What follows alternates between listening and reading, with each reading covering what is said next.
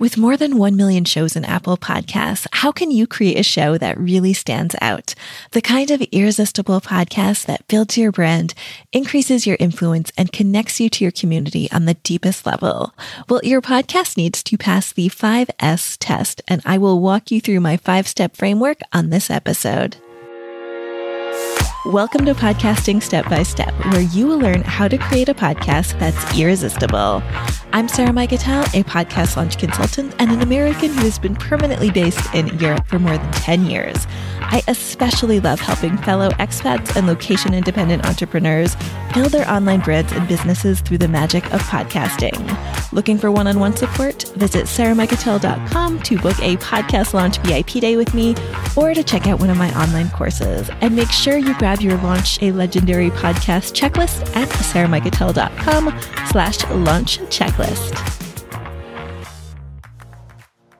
My grandmother, my grandma Mikutel, mowed her own lawn into her 90s. She was the only girl in a family of seven boys, so she was used to rolling up her sleeves and being outside. And my sister recently bought a house, and whenever I see her now, she says, "Oh, I'm just like Grandma Mikutel," because she, my sister, loves to be outside in her garden, planting flowers, doing home repairs. She's always going to Home Depot. I am not the same at all. I don't really like getting my hands dirty. I'll just be perfectly honest with that. I like going to garden parties, but also I don't have a garden. I live in an apartment. So maybe that has something to do with it.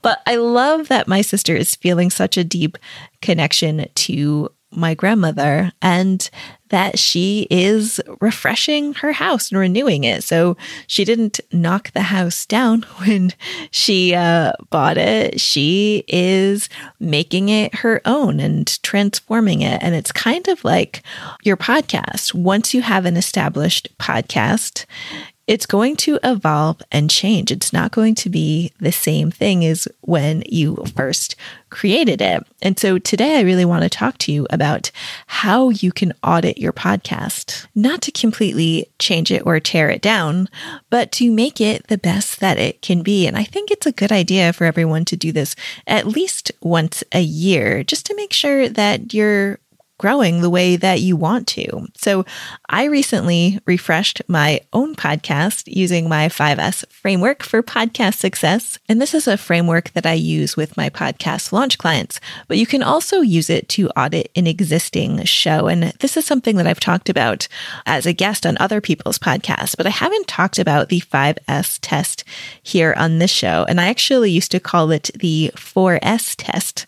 I've added an S and I'll tell you what the fifth one is as we go on. But this is the first time I've talked about it here on podcasting step by step. So I'm excited to share this with you because I think this will be a really worthy tool. So, if you want to create a binge worthy brand building podcast, your show needs these five ingredients specific, seductive, searchable, sound good, and systematized.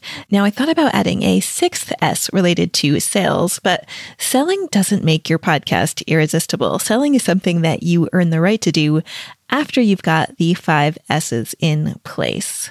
Now, before I get into ways of how I recently refreshed podcasting step by step using this framework, I just want to take a sec and offer this friendly reminder that podcasts are more like poetry than paintings. What I mean by that is when somebody finishes a painting, usually it's done. But with poetry or prose, you're going back, you're revising, you're taking in feedback, you're incorporating new ideas, you're trying different things that you think might be fun or interesting. And the same is true for podcasting. So don't let having the perfect logo or the perfect music hold you back from launching your show. All of that can be changed very, very easily. And I am definitely guilty of being a procrastinator and uh, just waiting way too long to start my show because I thought everything had to be perfect from go. No, you can revise as you go. And that is the beauty of podcasting that it can evolve and change and it should evolve and change. So, all right. Now for the 5S test.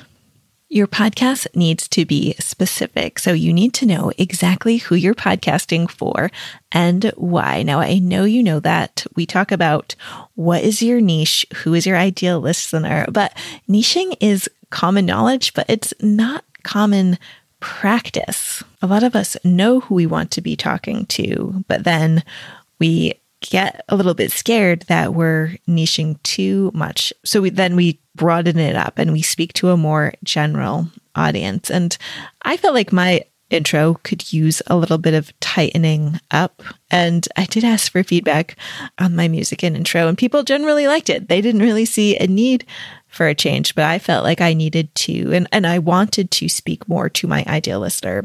And I also wanted to revise, or not revise, but I wanted to reflect on who my ideal listener actually is because it changes as you go along, as you get more customers and more clients and people in real life. So when you start, when you're starting your podcast and starting your business, you're sort of making up this ideal person, but then these people become real. You start to get podcast listeners and customers and clients. And so I wanted to revise who my ideal listener is based on feedback that I've been getting over time. So I just updated my intro to speak more specifically to online business owners who I've been designing my content for all along. But I thought my intro, as I said, could use some tightening up. Now, my values haven't changed. My mission hasn't changed but I wanted to get even more explicit in who I'm talking to. And of course, I hope that I serve like many more people than who my ideal listener is. My goal is to help as many people as possible, but I wanted to be more specific and targeted to who I was talking to. But as I said, my mission hasn't changed. And so here are just three things that I had written a few years ago on what my mission is. So it's to help people feel deep in their bones that someday has arrived and to give them the tools they need to take action on their dreams today. Help fellow world wanderers share their message, connect to their community, and build their brand and business through the magic of podcasting. Build confidence in people and help them find their voice through podcasting. So there's so much alignment with what I'm doing with podcasting step by step and the Postcard Academy. That's my other travel, like expat focused podcast. And so I really wanted to take a look at as I said, who my ideal listener is. And I actually spent time over this past weekend rewriting the story of my ideal listener. Now, when we talk about these ideal listener exercises, I think some of us feel like, a great idea, but I don't have time for it. Or we're like, well, I'll just write the story in my head and have it like mulling around in there. Cause it, it sounds like work. It sounds like a lot of work. But I have to say that rewriting the story of my ideal listener was so much fun because this is a person you want to connect with. This is a person you want to help. And so writing her story and just really getting to know her better, I felt through the storytelling exercise was so much fun for me and really, really helpful. And so, uh, if you would like to do this exercise yourself, you can find the worksheet at sarahmikutel.com slash listener. So think about this. Who is your ideal podcast listener and why do you want to talk to them? Okay, the next S is seductive. You want to create content that your ideal listener wants to return to again and again. Your fans subscribe to your show to be entertained, inspired, and or educated, and what they want is so subjective. So remember, you're not creating content for the masses. You're creating content for your ideal listener, the person who wants to work with you. I recently updated my podcast music and I might go back and change it on all the episodes. I haven't decided yet. So if you're listening in the future and you're like, hey, all your music sounds the same. Well, at one point it didn't. But anyway, I updated my podcast music and there was nothing wrong with my previous music. I liked it. Other people said they liked it, but I was in the mood for a change. And so I decided I wanted to give my ideal listener something positive, fun, and upbeat and warm. And I really wanted to feel like I'm welcoming you into a party when you tune into this podcast. So I got my music from Premium Beat. They're one of my favorite places to buy music. And when you're there, you can listen to a bunch of different tracks. You can choose what mood you want. So it's so fun to just play around in there. I had a quilting habit for a really long time from like grad school through like when I lived in New York. I would do quilting, like hand quilting or like make quilts, but I rarely finished anything. But I love to look at the fabric and buy different colored fabric. It was just so fun for me. And I feel that way about music as well. So, anyway, I had my eye on this music track uh, in Premium Beat for a long time. And then I ended up buying something else on a whim. But anyway, I think it's a fun new opening. So I hope that you like it. And I want you to think about what kind of vibe do you want to welcome your ideal listener with? And more importantly, what is the content that you will be delivering once your listeners get there? So think about what burning questions haven't you answered on your podcast yet? What is keeping your listener up at night? What is going on in their life that they need help with right now? So when I talk about seduction as like the second S in this framework. I'm talking about the desires of your specific ideal listener. And these desires can be to move toward pleasure or move away from pain. Maybe you're designing luxury honeymoons for people who marry late in life. Maybe you're helping women in corporate deal with performance anxiety. Whoever you're helping, remember the specific needs of your specific audience. And this also goes for the calls to action on your podcast. I mentioned the ideal listener worksheet that you can get a few minutes ago. And I've created a few new bonuses for you, including my Launch a Legendary podcast checklist. So you can get that at sarahmikutel.com slash launch checklist. Now, that wouldn't be of any interest to somebody who does not want to start a podcast, but I created it specifically for you. So while you're reflecting on who you want to serve, think about the best way to serve them. And I'm now offering a podcast launch VIP day because I know that my ideal person wants to launch her show like now. She's been dragging her feet for too long. She really wants to do it. And she knows that she will love it once she gets started, but she's a little nervous. She wants some serious handholding and she wants the process to be fun and collaborative, you know, working one on one. So she doesn't feel like she's in on this all alone. And once she gets the ball rolling, she's going to be on fire like she is with everything. But for a course that's rolled out over a few weeks, she might lose a little momentum. She knows herself. So for her, a podcast launch VIP day is perfect for her. So as I was reviewing my podcast and who my ideal listener was, I'm also reviewing the services that I'm offering and how I can best serve my ideal person. And that's a good idea for you as well. So while you're reviewing the story of your ideal listener, also review the products and services that you're offering them. Is there anything that you want to add or subtract based on what they need? So when you are doing your podcast audit, you will want to look at your podcast intro and outro. Are you speaking to your ideal person? You might also want to refresh your podcast description. Does it still reflect what your podcast is about? The format of the podcast, the length of the podcast. And are those things still serving your ideal listener? My friend Lynn Lindberg used to have kind of like an hour long interview show. Now she has five minute daily episodes because it works better for her schedule and her listeners love it. They love those little um, bite sized, you know, nuggets that they can take to improve their lives. So take a look at all of these different elements of your podcast intro, outro, your description, your format, your length. Is it still working for you? Is it still working for your ideal listener? The next S is searchable. Make sure that your listeners can find your show or your potential listeners, I should say. Right now, in Apple Podcasts, show titles, episode titles, and your author, those all have like good SEO. So make sure you're using the right keywords that your ideal listener is going to be looking up. Make sure on your website you're using the right keywords that people are going to be searching your content for and make sure that your podcast and your website are still in alignment when it comes to messaging. Sometimes we tinker around on our sales page. We might be updating our homepage, but then it's not reflecting in our podcast or vice versa. So when you do an audit, you want to just take a look at the big picture.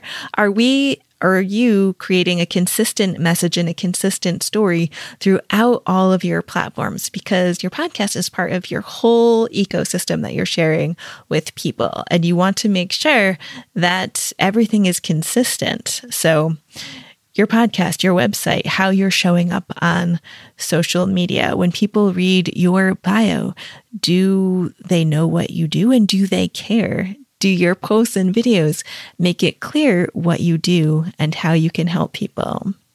And also make sure that you have subscribe buttons on your website. So, those are buttons that make it really easy in one click to subscribe to Apple Podcasts, Google Podcasts, and Spotify. And in the show notes, I will show you how to do that. Another place you might want to start building your presence is Pinterest. Now, a while back, I did an interview with Kara Chase on the power of Pinterest, which is a visual search engine. So you can go back and listen to that episode if you want to learn how to improve your like search engine optimization that way to lead people to your website, which can lead people to your podcast and of course your business.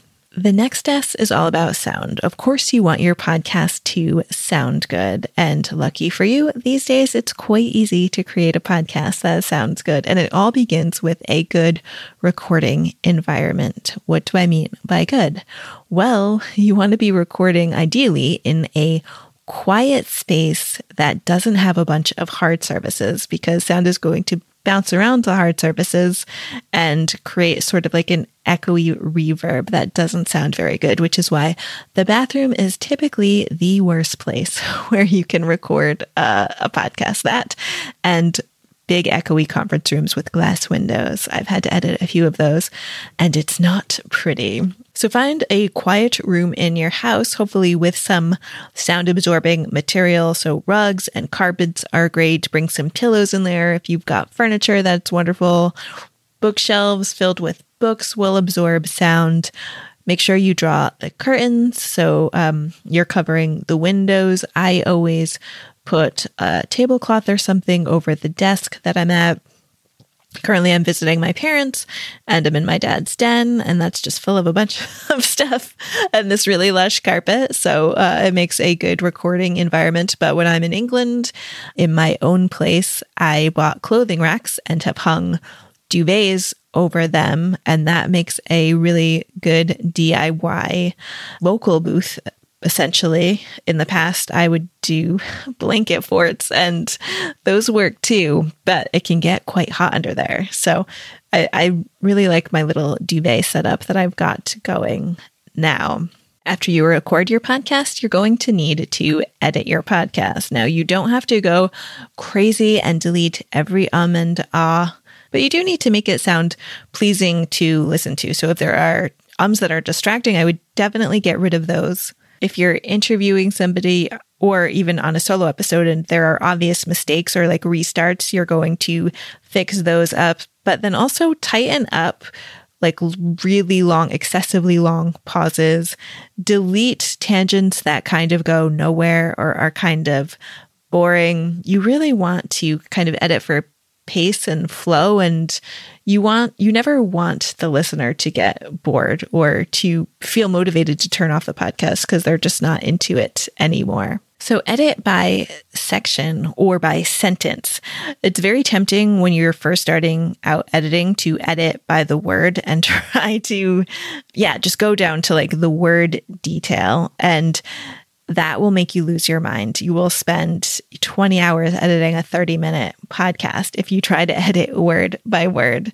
Do like sentence or longer if you want to chop things out. And I've got a course called Podcast Editing Made Simple if you need more help with that. And finally, you'll want to use a microphone. Your computer microphone just won't cut it. It's okay if your remote guest doesn't have a microphone, but you, as the host, always need to sound better than your guest. So use a microphone.